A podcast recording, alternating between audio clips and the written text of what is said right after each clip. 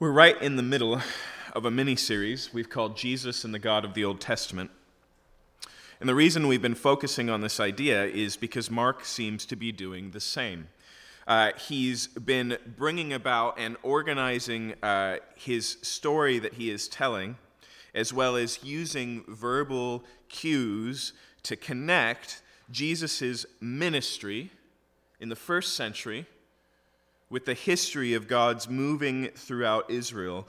Uh, and this morning, it's not so much about healings and miracles as we've seen the past few chapters, and we will see again in the weeks to come, but another, uh, another argument, another debate that Jesus has with the religious leaders of Jesus' day. And it ultimately comes down to issues of what does God require of his people, and specifically, what does a life of holiness look like?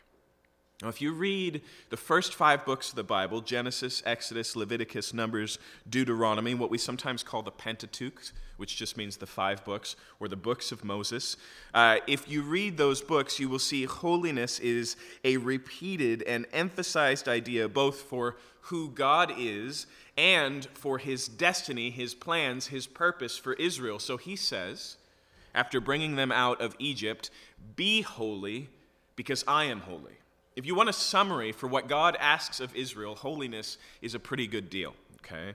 And that's specifically what this debate is about this morning. Um, and in looking at this, we'll come to understand what it is, uh, or how it is that we are made holy. Now, the word holy is a word you're probably familiar with hearing. Uh, but we don't always think about what it means. And what it means, very simply, is separation distinct, different, kept apart, other. That's the general idea of holy. And one of the things required for sinful and human people living in a fallen world when it comes to holiness is a path towards cleansing. Okay? The Bible doesn't assume that we are born shiny and new and perfect and untouched. Uh, it doesn't assume that our environment is, you know, like a lab, hermetically sealed off and completely free of contagion. Uh, and so going through life is dirtying business. And remember, I'm not talking here about hygiene.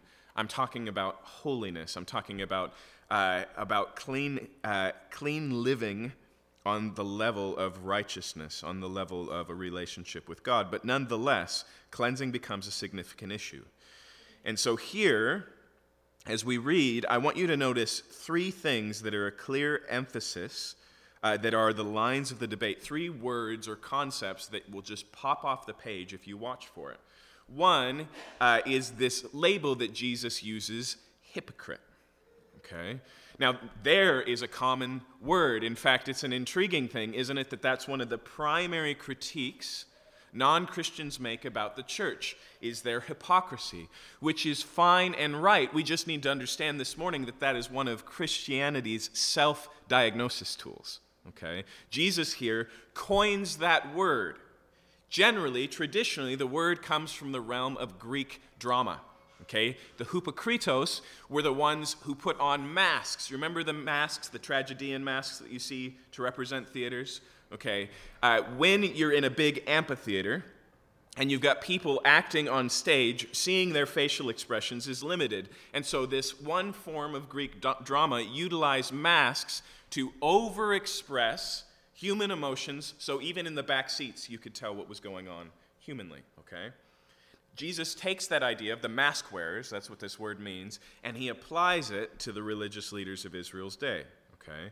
The second thing I want you to notice is the inside outside idea. That what, what the Pharisees focus on are externalities, and Jesus focuses on internalities. Okay? And then finally, and relatedly, is this idea of the heart. Okay? You'll notice that the passage that Isaiah uh, uh, that Jesus quotes from Isaiah deals with the heart. You'll notice that it comes up in his instruction uh, as, it, as it goes on further.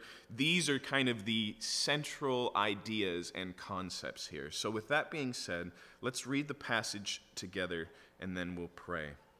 beginning in chapter 7, verse 1. Now, when the Pharisees gathered to him, with some of the scribes who had come from Jerusalem, they saw that some of his disciples ate with hands that were defiled, that is, unwashed. For the Pharisees and all the Jews do not eat unless they wash their hands, holding to the tradition of the elders. And when they come from the marketplace, they do not eat unless they wash.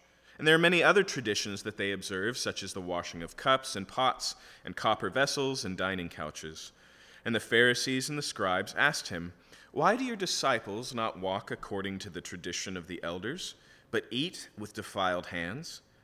And he said to them, Well did Isaiah prophesy of you, hypocrites.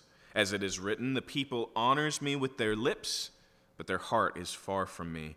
In vain do they worship me, teaching as doctrines the commandments of men. You leave the commandments of God and hold to the traditions of men.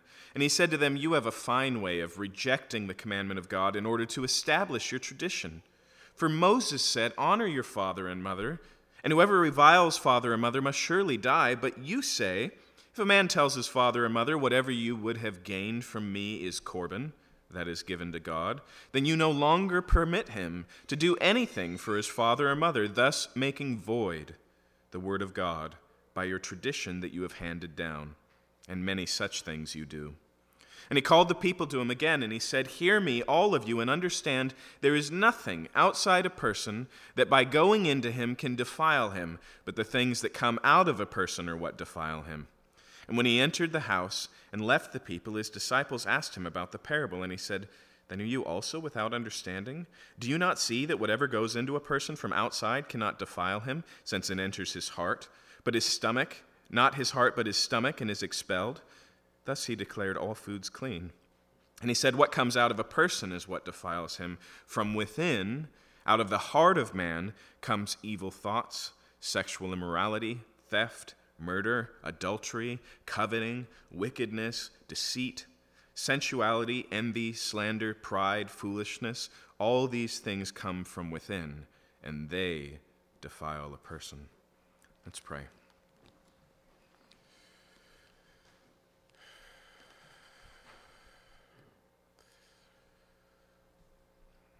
Lord, Psalm 15 asks, Who can enter into, into your presence? It says, Who can summit? Who can climb your holy hill? And it says, The one whose hands are clean, the one who is holy themselves. Lord, if we desire to be in your presence, uh, we have a problem as human beings. We are in need of cleansing, we are in need of holiness. We pray, Lord, that you would instruct us not only in the right and proper way of being clean but also these continuous dangers that we have as human beings of creating new ways, new ways of cleansing that don't bring cleansing, but condemnation. We pray this in your name. Amen. So notice the prompting of this question from the Pharisees. And this is the second time Mark has given us uh, a, uh, a moment in time like this where the religious leaders come to inspect Jesus and criticize, and they have quite a lot in common. The first time, uh, Jesus and his disciples are passing through a field on the Sabbath, and they're eating as they go along from the grain that is in the field. And the Pharisees come and they say, Why do your disciples eat grain on the Sabbath. And the problem there being that by eating the grain, by chewing it up, they're doing work, when the Old Testament says to do no work on the Sabbath. Here, in a similar way, he says, Why do you and your disciples neglect the washing of hands before you eat? And again, this is not about personal hygiene, this is about ritual cleansing. Okay. Now, here's kind of the history of where this belief comes from. There are, in the book of Leviticus, particular situations that require physical washing. And the one that prompted this practice of the Pharisees has to do with the priests. The priests, before they offer a sacrifice to God, were required to wash themselves, again, not hygienically, but ceremonially recognizing their need for cleansing and externally ritualizing that need before offering the sacrifices. And so the logic went well, if we are all in some way priests, because uh, uh, the Old Testament says that we are a kingdom of priests, and if everything we do is an act of worship, and if we come before our meal, right, and it started to build and to grow, and it became a relatively intricate system. And so the average washing, the daily requirement, was different than if you went to certain places. Mark mentions specifically here uh, when they come from the marketplace. Okay? Because who knows what you'll bump into the mar- at the marketplace? It could be all sorts of terrible types of people. And so they had specific cleansing for when you went to specific places. And so the criticism here is that the disciples, whether or not they you know, wash their hands with soap and water, don't go through the ritual practice that had become kind of standard fare for the respectable religious people in Israel. Again, remember here, the Pharisees' uh, question is not merely, why do you guys do things differently than we do? It's, aha, why don't you respect the traditions of the elders? Okay. Now, here's the other thing you have to understand about tradition. And I think I can do this without quoting Tevye from Fiddler on the Roof, okay? Tradition became very significant to the Jews, especially after their exile, okay? So the nation of Israel existed. If you read through 1st and 2nd Kings, you see that it falls into corruption, no longer keeps the ways that God has led. He sends prophets to warn them of consequence, and the consequence is they're removed from the land. Okay, that got the entire nation's attention. That's where actually the synagogue, that is still the Jewish practice of worship across the world, begins because they had no temple, they had no priesthood, they needed a way to stay distinct. Okay? During that time, the Babylonian exile, they begin to write commentaries on the Old Testament. And then later during that period, they began to write commentaries on the commentaries of the Old Testament. And through that became an entire new system of living. And they called this final product, the commentary on the commentary, the Mishnah. Okay? And according to the Mishnah's own reporting, it was to be a fence around the law. Okay? So it was to keep you from ever accidentally slipping across the boundaries of what God had denied. Okay, it was additional rules to, uh, to make sure that holiness was a priority, to protect Israel from ever going the way of exile again. Okay, all of these ideas are here. These traditions became so important that some of the rabbis in the Mishnah and other places uphold it equal to Scripture and sometimes even above Scripture. And so here they are seeing this as evidence of Jesus' unfaithfulness, unrighteousness, and damning of his ministry, okay, which is what they've been looking for a way to write Jesus off, and as we'll see eventually, to full on condemn him to death. Okay. And so it's a pretty significant question. Okay. Now, uh, notice here a couple of things. First off, in verse 3, Mark gives us an editorial comment For the Pharisees and all the Jews do not eat unless they wash their hands, holding to the traditions of the elders. That's the Mishnah and things like it. And when they come from the marketplace, do they, not, they do not eat unless they wash. And there are many other traditions they observe, such as the washing of cups and pots and copper vessels and dining couches. Okay? And here's the big question, verse 5. The Pharisees and the scribes asked him, Why do your disciples not walk according to the traditions of the elders, but eat with defiled hands? And Jesus' first response in verse 6 is to label them hypocrites. Okay? Now, this is a common criticism that Jesus gives of the religious leaders of his day. And he does it not just in this language, but in some other ways that I think are helpful to wrap our mind around what Jesus is saying. In another place, he says, You, religious leaders, are like whitewashed tombs. On the outside, fresh coat of paint. On the inside, rotten bodies. Okay?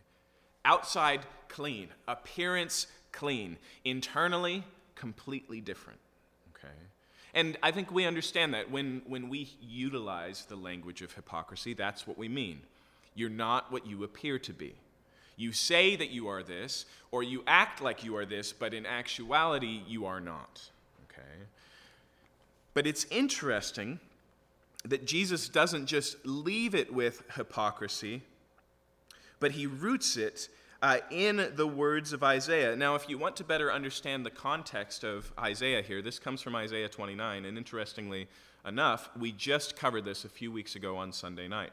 And so you can look at the sermon library and find uh, the passage on Isaiah 29 and listen to it. But Jesus takes the language of Isaiah and he says, This seems applicable here. And notice what the quote says from Isaiah 29 This people honors me with their lips, but their heart is far from me. Now, let's connect some ideas. On one hand, we have tradition, the teachings of men. Next to that, we have ritual, externals, right? Outside practices of cleansing, of clothing, uh, traditions, right?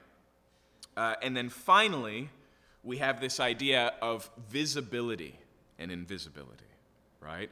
Outside, externally, their criticism is you are not uh, bearing the marks of holiness. We're not seeing what we should be seeing from a holy person. And here, Jesus uh, criticizes them with the words of Isaiah for something that we just generally can't see okay? the heart. Okay? We can change the way we dress and the way we behave and the way we present ourselves. Okay? But we can't see to the level of someone else's heart.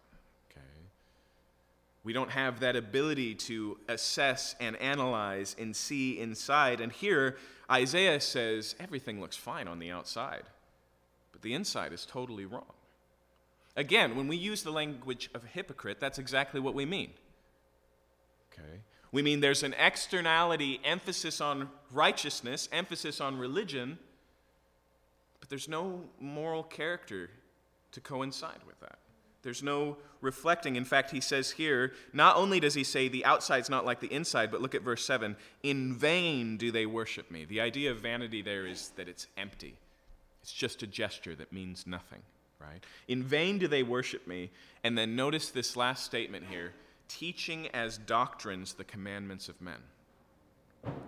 Now, why does Isaiah and Jesus connect these two things? Externalities and elevating human teaching to the level of divine ordinance. Why do they go together? Honestly, I don't know, but they always do. They always do. Okay? What what Jesus is recognizing here is that what's become most significant to the Pharisees is never stated to be important to God. God doesn't put a value on these cleansings. If He had, He would have stated them. Okay? It labels what God has revealed, God's word, God's commandments, as being insufficient for pleasing Him. And therefore elevates these things to being just as significant, just as important. But what is the correlation there between uh, commandments of men or the traditions of the elders, these types of ideas, and elevating those and these ideas of cleansing? Here's what I think it is okay? why is it that ritual and tradition is so appealing to humanity? Because it is. Now, side note Jesus isn't criticizing tradition. Okay? Tradition is inescapable. Tradition is what it means when we decide to do anything together, right? So you can have a friendship tradition. You mark certain interesting things and significant things in the same way. And that might be as simple as going out for a drink or throwing a party or, you know, an annual road trip. As a family, you develop traditions. As a church community, as a nation, all of these things are traditions, okay? And there's nothing wrong with that. The problem is when the traditions become a certification of right and wrong. And the traditions become a distancing from people who do things differently than us. And that, especially when we tie it to who pleases God, what honors God, what holiness looks like, becomes in this realm. But if you've grown up in the church, you know what this looks like. You know how often the church has taken internal, even if they're long standing traditions, and made those certifiable demonstrations of holiness the order that the service happens in, the elements that go into a church service, uh, the way that we dress or do not dress, Okay? Let me remind you that the fact that most of us are dressed relatively casually, sitting in these pews today, is relatively new in American church history. And while that transition was going from Sunday best to general clothing, there was a lot of talk about what was right and proper, what honored God. Okay? Some of you are old enough to remember these conversations. Okay? Throughout church history, the instrumentation that's involved in worship has evolved, and every time it has evolved, there have been boundary markers and gatekeepers who said, hey, wait a minute, there's nothing holy about a drum kit. And just a side note, there was a time where they said there's nothing holy about an organ, okay? Because the organ was for pubs. And it was brought into the church and it was problematic in its time, okay? This is just how the human heart works. We make traditions, they become important to us, and then they become most important to us, and that's where they do damage. In the same way, oftentimes these traditions become external markers of righteousness, of holiness, of goodness, of health. Okay? We tie those things together. It'd be very easy for us to mock the Jews for what's going on here and go, what a silly thing that you would make washing your hands a sign of godliness. Now, let's, side note, recognize how consistently this idea has maintained throughout history, to the degree that some people really believe somewhere in the Bible it says that cleanliness is next to godliness, which it doesn't. Okay? Right? But more importantly than that, we may not have these traditions, but we do have traditions. And that's true of non religious groups of people, too. Okay? Even in secular organizations, we begin to define what rightness and goodness and holiness looks like, and we condemn all those who don't have the outward manifestations of those things. We quickly categorize in and out, and therefore on the side of righteousness, and maybe it's not on God's side, maybe it's just on the right side of history. Okay? We do it in all sorts of ways, but it's ultimately comes down to externalities. Why do we do this? I'm going to suggest to you something that you really know in your heart of hearts and may not have connected to this. It's because you know you're in need of cleansing. External manifestations of the need to be clean, to be distinct, to be different, to be right, and to be righteous are because we know on the inside that's not innate. It's missing. It's something that needs to be strived for. Now, you may describe that in terms of a hostile environment, that you are trying to keep yourself pure. Or you may describe that as a need for the impurities that you feel to be dealt with. Okay? In other words, if I could use another common word that we use for this today, what we're talking about is religion. And I mean this in the lim- limited sense that we mean it when we say that somebody is religious, right? Almost always it means they've chosen particular behaviors. But why do we do that? Why do we pursue those things?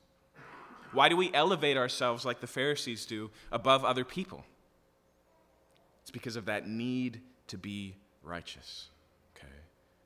And the first thing that Jesus points out here is that it doesn't work that you can get religious plastic surgery and it will not change your eternal destiny. In fact, it won't stave off the corruption that you experience in your life. That's what we mean when we say hypocrite, right? People appear to have their lives together, and then suddenly the scandal is revealed, and we go, I knew it. Right?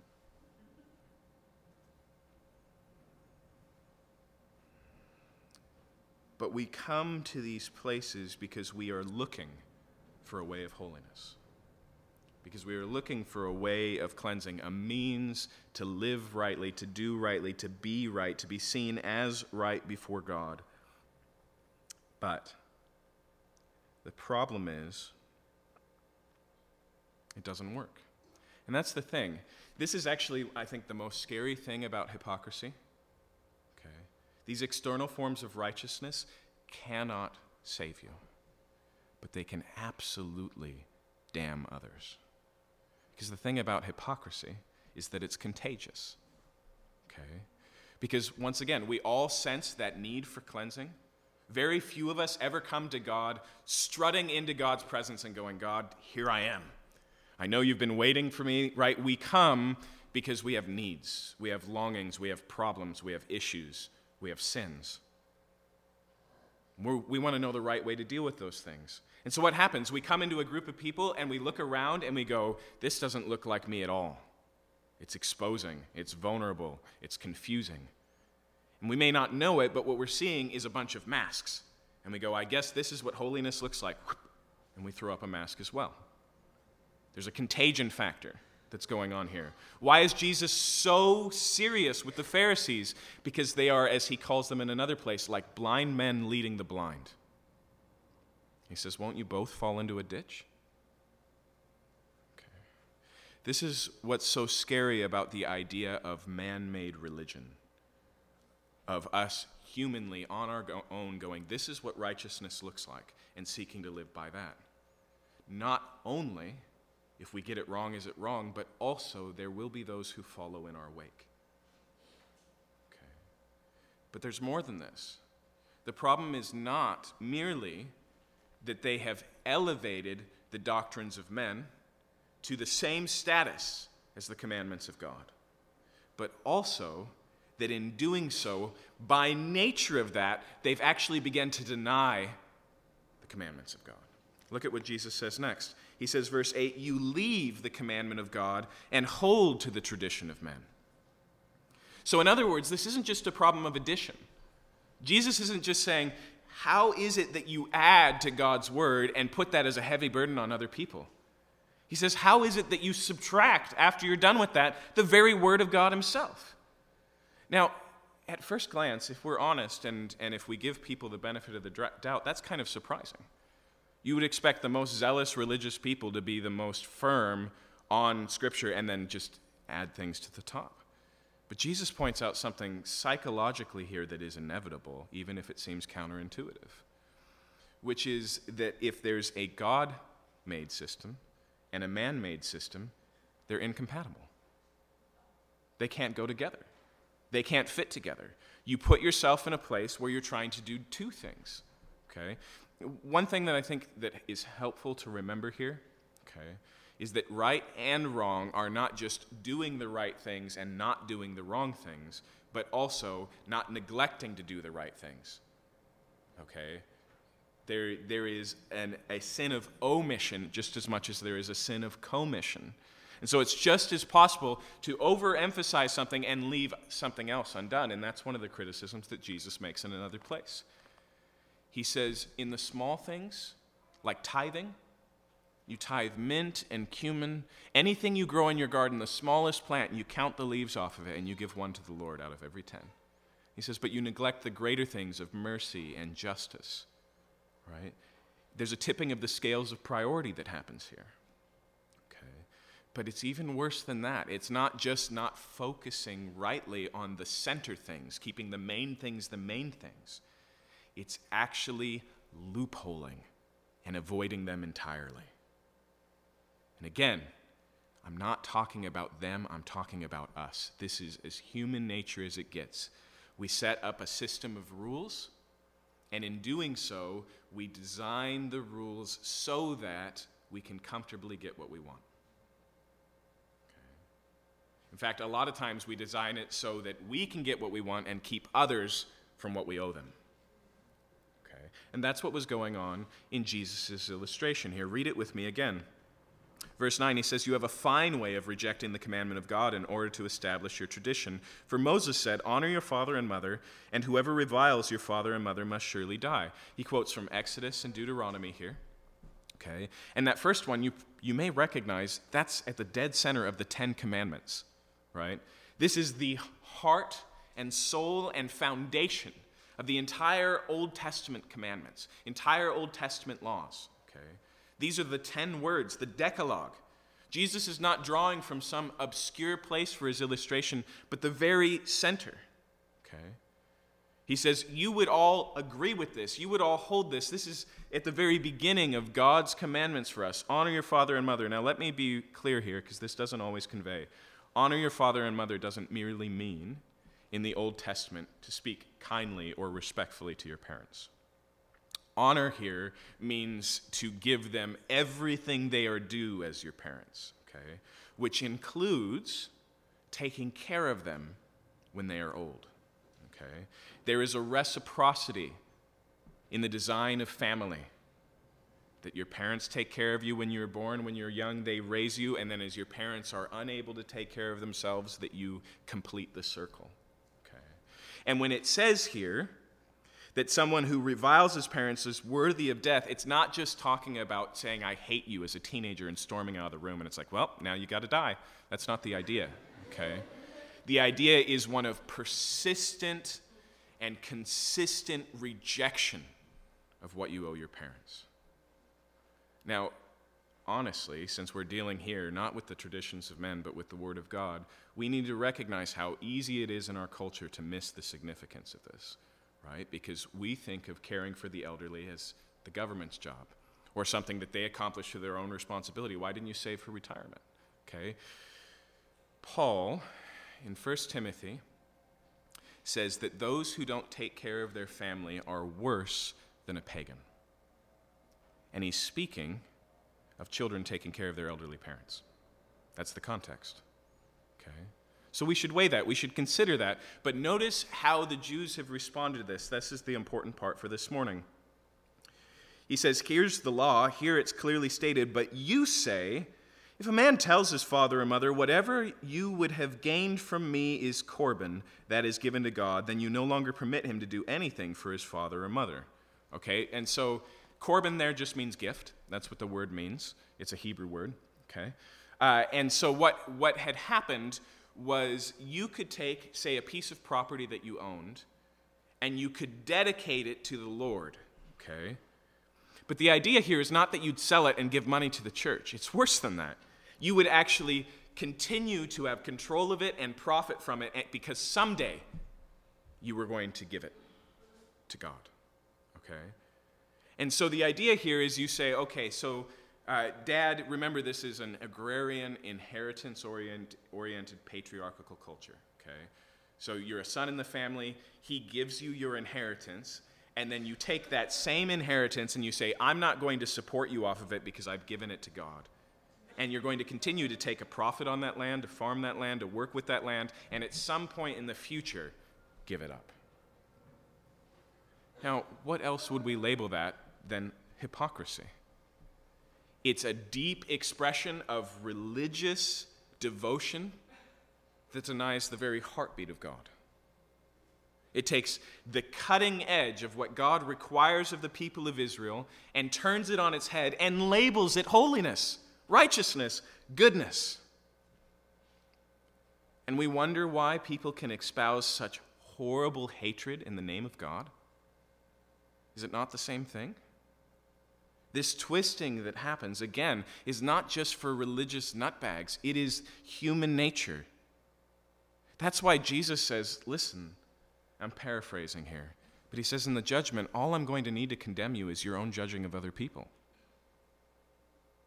Because we've got this loophole system worked out. And we're like, well, see, I have reasons for being this way because of A, B, and C. They are not justified, but I am in my behavior. And so they go, look, I have basically a tax haven, a divine tax haven that prohibits me from taking care of my responsibilities. And I will tell you, although I can't tell you individually because these are heart things, remember, these are internals. This is us. See, the problem, the problem with personal cleansing as human beings is not just that we start on the outside when the problem is inside and we just can't get deep enough. The problem is also that we are so dirty, we're trying to wash our dirty hands with dirty hands. We're trying to cleanse our own life, but the life is what needs cleansing. Okay? We cannot wash ourselves without something to wash with. And so what happens is it's not even that we fall short of cleansing. It's not like we come in and go, well, I'm not, you know, squeaky clean. We come in worse than we started. In the name of God, in the name of holiness, in the name of righteousness.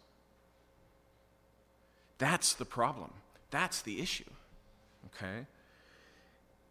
And so Notice what Jesus says this is, and it's clearly this you no longer permit him to do anything for his father or mother, verse 13, thus making void the word of God by your tradition that you have handed down. And many such things you do. But again, I want to remind you the reason we do this, the reason we do this is because we know that we need cleansing. We know that there's something wrong. We know that there's something required of us that we aren't living up to. In fact, I think for many people, and you've probably experienced this at one time or another, or you might be living in this place today, righteousness is about appearance before other people. If you can just convince the world that everything's okay, then it must be. If everyone has a high view of you and you have a solid reputation, then how doesn't that get to be on your eternal resume? J.C. Ryle says this about hypocrisy. He says it's not just a great sin, but a great foolishness. Because the only people you can fool with hypocrisy don't get a vote. And the only one you can't fool is the only one whose opinion matters. But notice how Jesus continues here. He's talked about this idea their heart is far from the outside is, is, and then he pushes it further. So he calls the audience to attention. Verse 14. He called the people to him again, and he said to them, Hear me, all of you, and understand. There is nothing outside a person that by going into him can defile him, but the things that come out of a person are what defile him. Okay, another illustration. Here he just says, It's not things you put in your body that make you unclean there's a source in your body causing the uncleanness, causing it to come out. Okay. Now, I just want to nail down a traditions of men, self righteousness, hypo- hypocritical idea that, that bears burden in all of our hearts. And it's just simply this, okay? We are so often convinced that the greatest threat to our goodness is somewhere out there. Okay? And so self righteous people condemn others for somehow being a terrible temptation they avoid others because that way they can keep themselves pure. They don't go to this place or to that place because somehow that is the greatest threat. And Jesus says, no, actually, the origin of all sin, of all uncleanness in your life is internal, not external. Temptation is not your greatest weakness. Your proclivity to give in to temptation is your greatest weakness. Jesus was tempted in all ways, yet without sin. Sin found no purchase in the soil of his heart. Our hearts are different. We have an inherent and inherited proclivity to sin. The Bible calls this the flesh. Okay? Because it's just the natural you, and the natural you is not divine, is not holy. Now, look how Jesus pushes this further. He gives this parable, and I want you to remember here, you got to pause and remember something. The legal code in the Old Testament includes the book of Leviticus, which means there are external defilements, are there not? Right? Kosher law is all about don't eat these things because they will defile you. You will become unclean. So, what Jesus says here is not just profound, it's tremendously provocative. Earlier, it's been the traditions of men. And he can say, Show me in the scriptures where it requires me to wash my hands. But now he says, Nothing you put in your body defiles you. What? Wait, how does this work? He pushes further, and so verse uh, 17, when he entered the house and left the people, his disciples asked him about the parable. Why? Because of what I just mentioned to you.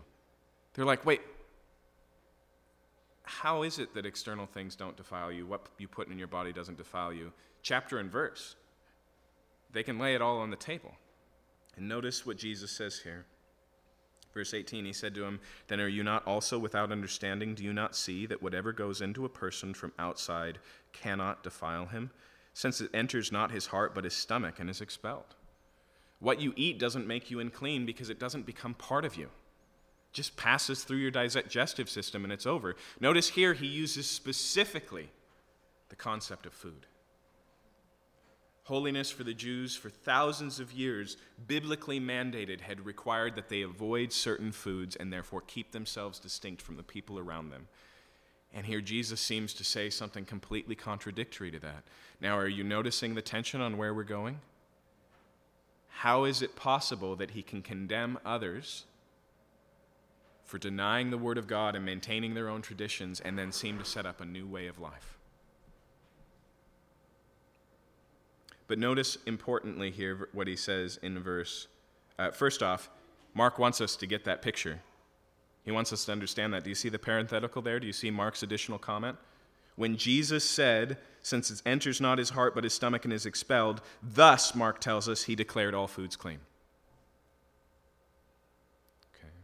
But I want you to notice what it says in verse 20 before we come back to that. He said, What comes out from a person defiles him. From within, out of the heart of man, comes evil thoughts, sexual immorality, theft, murder, adultery, coveting, wickedness, deceit, sensuality, envy, slander, pride, foolishness. We call this a vice list. There's eight of them in the New Testament. Okay. When you study them, you can see some organizational principles, but generally it's not meant to be exhaustive, and generally it's not meant to be specific to the need. Okay. And so here's here's the factors on this one here.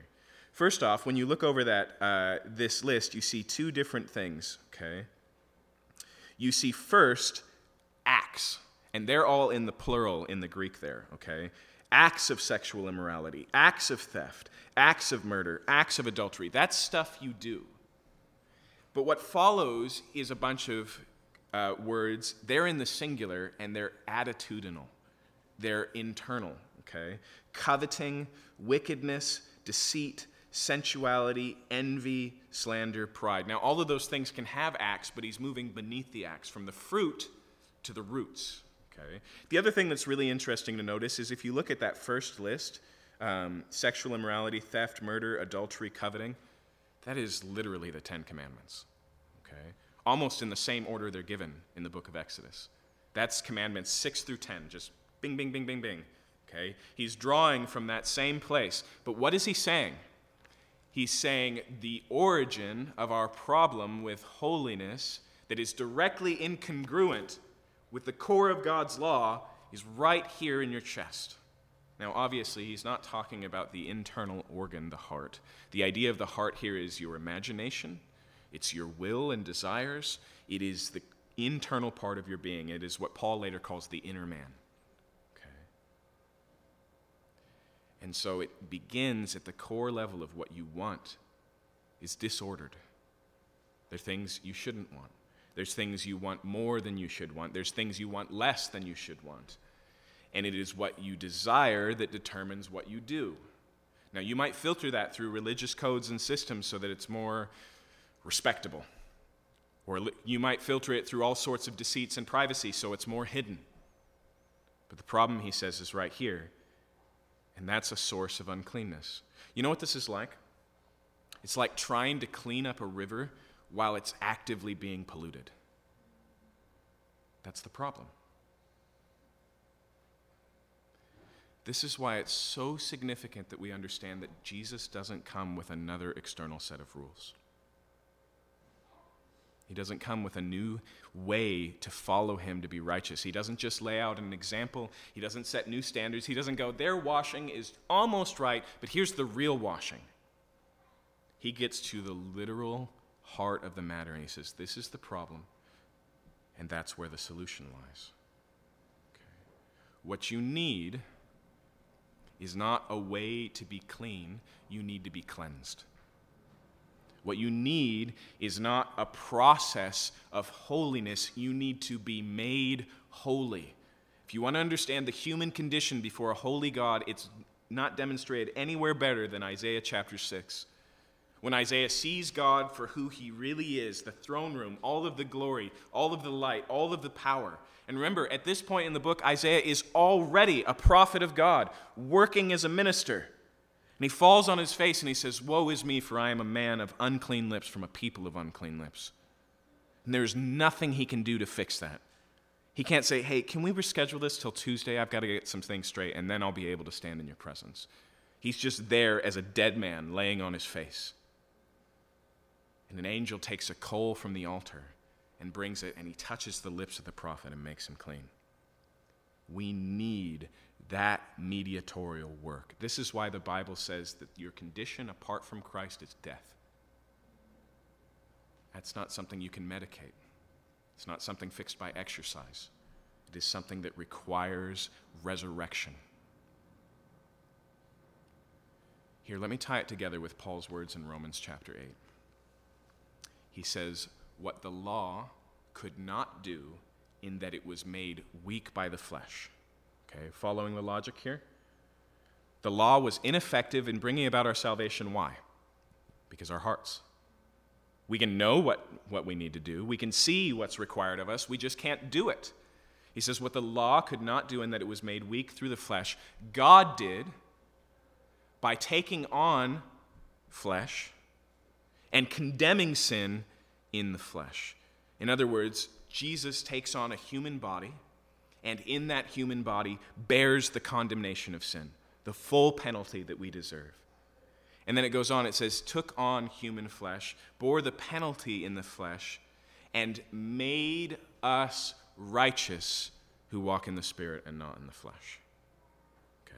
So it's not I've cleansed you from sin, now be righteous. This is still part of the same act that God has done. The law could not make you righteous. God has made you in Jesus Christ righteous. Okay? This is why in the Old Testament, in the book of Jeremiah and in the book of Ezekiel, it starts to talk about something new that God's going to do. The Old Covenant, the one given to Moses, the law as it was presented, God says, I'm going to give a new covenant, and I'm going to write my law on your hearts. Not an external law, but an internal one. He says, I'm going to take your heart of stone and give you a heart of flesh. I'm going to change you at the roots. I'm going to interrupt the source. I'm going to do a full and total cleansing. Okay. This is what we need. The simplest expression of Christianity is those words that Paul mentions what you could not do, God has done in Jesus Christ. Salvation is not you getting your act together. Salvation is not you following in the footsteps of Jesus. Salvation is not taking this great act of sacrifice and going, I'll do better next time. It is receiving what you could not do that God has done for you freely and sovereignly in Jesus Christ. Now, that still leaves us with the problem of how, in, how does that somehow eradicate what the Old Testament says? In fact, what is one of the tied ideas to our hypocrisy as a church? Cherry picking. You make a big deal out of these parts of the Old Testament or the New Testament, and you ignore these. You're fine eating lobster, but you condemn us for our behavior, right? Hypocrites. You don't even believe what your word actually says, but here's the thing when people do that, they are subtracting from the significance of our salvation. Okay, let me lay a few pieces on the ground because this is a big move and it's one that a lot of us as Christians have not wrapped our head around. Okay, one, the ritual aspects of the Old Testament law, external rites of cleansing, avoiding particular foods, dressing in particular ways. Okay, all of that was to demonstrate internal truths. The order of the universe, the God who gives life, the need for separation, the need for cleansing. Okay? They were external object lessons of internal realities. Okay. Two, Jesus said, I did not come to lay the law aside, but to fulfill it. He came and he lived out the law perfectly, fully, completely, to such a degree that it was accomplished, fulfilled, completed. And that doesn't just mean that he never ate lobster so we can. Okay? It means that everything that was pointed to in our need in the Old Testament law and everything that was pointed to in our solution in the Old Testament law personified Jesus himself. Read the book of Hebrews. Why do we not have priests as Christians? Because Jesus became our great high priest, the one that all other priesthoods were about. Why do we no longer offer animal sacrifices? Because Jesus was the one and true sacrifice. Why do we no longer seek ritual cleansing? Because we have been cleansed at the very heart of the issue. Okay. Remember that idea of new covenant? That's because the old covenant hasn't been thrown out, it's been fulfilled, accomplished.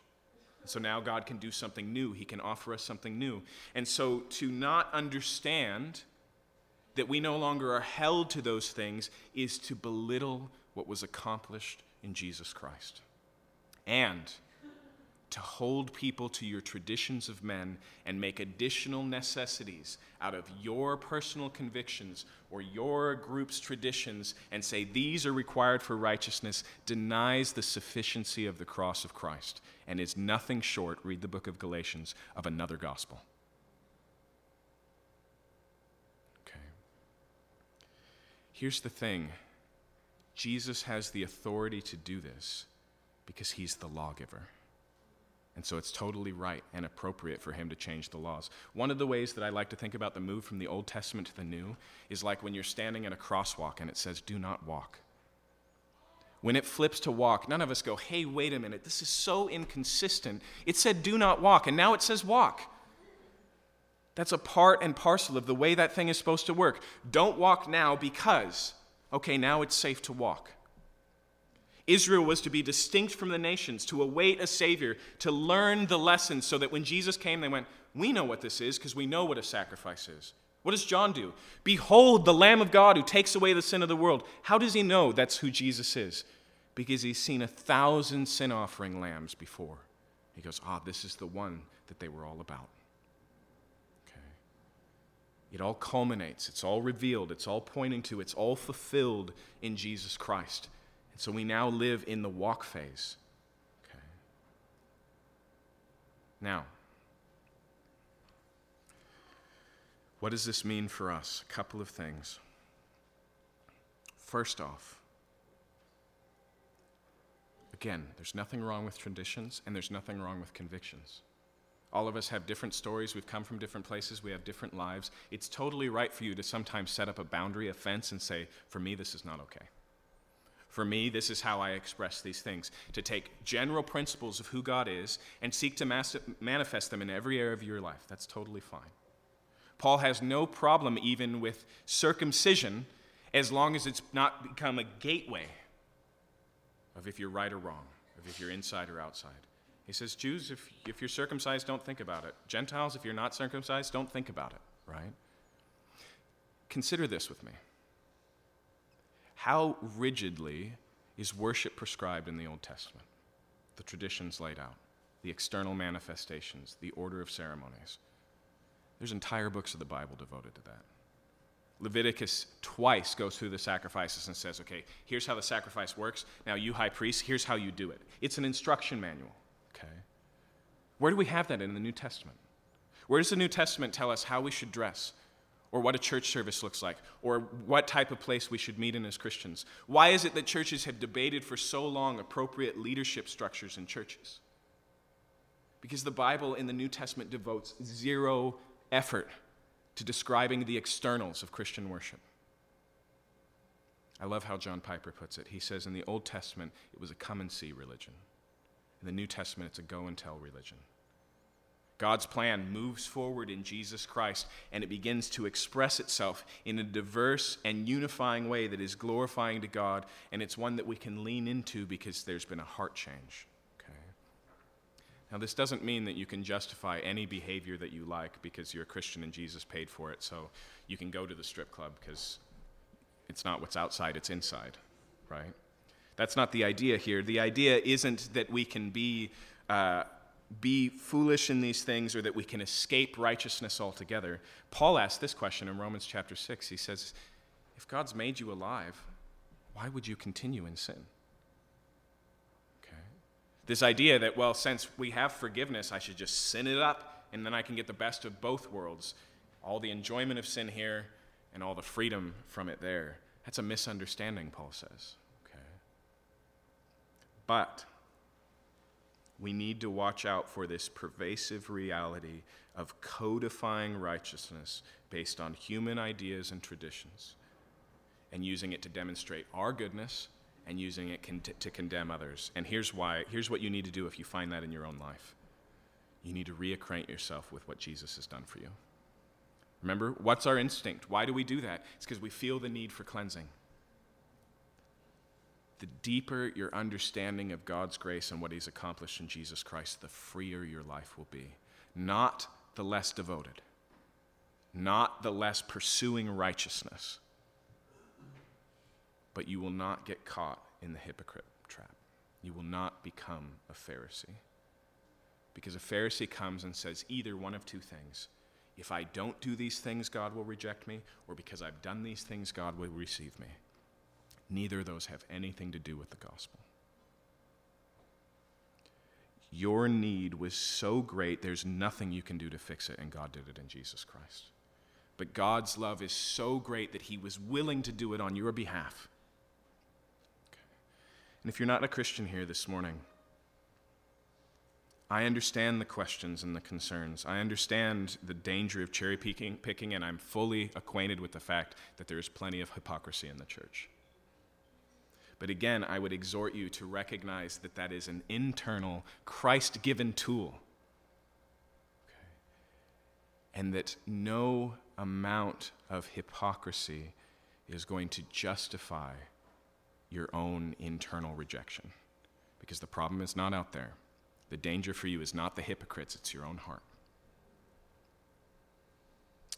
And I would encourage you to understand that when you criticize us collectively, for cherry picking the scriptures, what you're asking us to do is diminish the significance of our own Savior's cross, which is the heartbeat and the reality of who we are and what we believe. It's not fringe issues, it's at the center. And for all of us, God has opened a way of cleansing. Let us be clean and be done with it. Amen. Let's pray.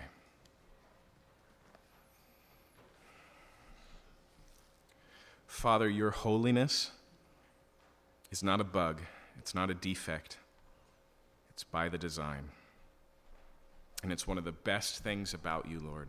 Your inability to tolerate sin is a thorough commitment to life and flourishing and yet you didn't leave us as liabilities outside your kingdom and just give up on us and walk away. Instead, you entered in to our broken earth. You dawned upon yourself our broken bodies. You came on a mission of compassion and love, and yet still a mission of holiness. And so when you touched lepers, you didn't become unclean, you made them clean.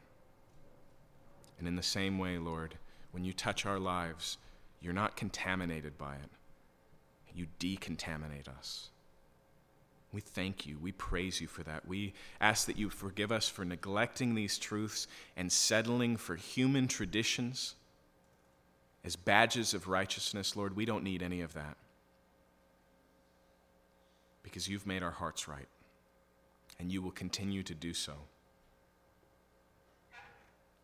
pray, Lord, that you would protect us from hypocrisy. Forgive us for when we've been part of that problem. But it's not because we're too into Christianity, it's because we understand it so little. Take us deeper, Lord, into your righteousness. Help us to understand what Paul says, because these things are true, because we walk in the Spirit and not in the flesh. There is therefore now no condemnation to those who are in Christ Jesus. Help us to live as free and to invite people joyfully into that freedom. We just ask that you would do that work in Jesus' name. Amen.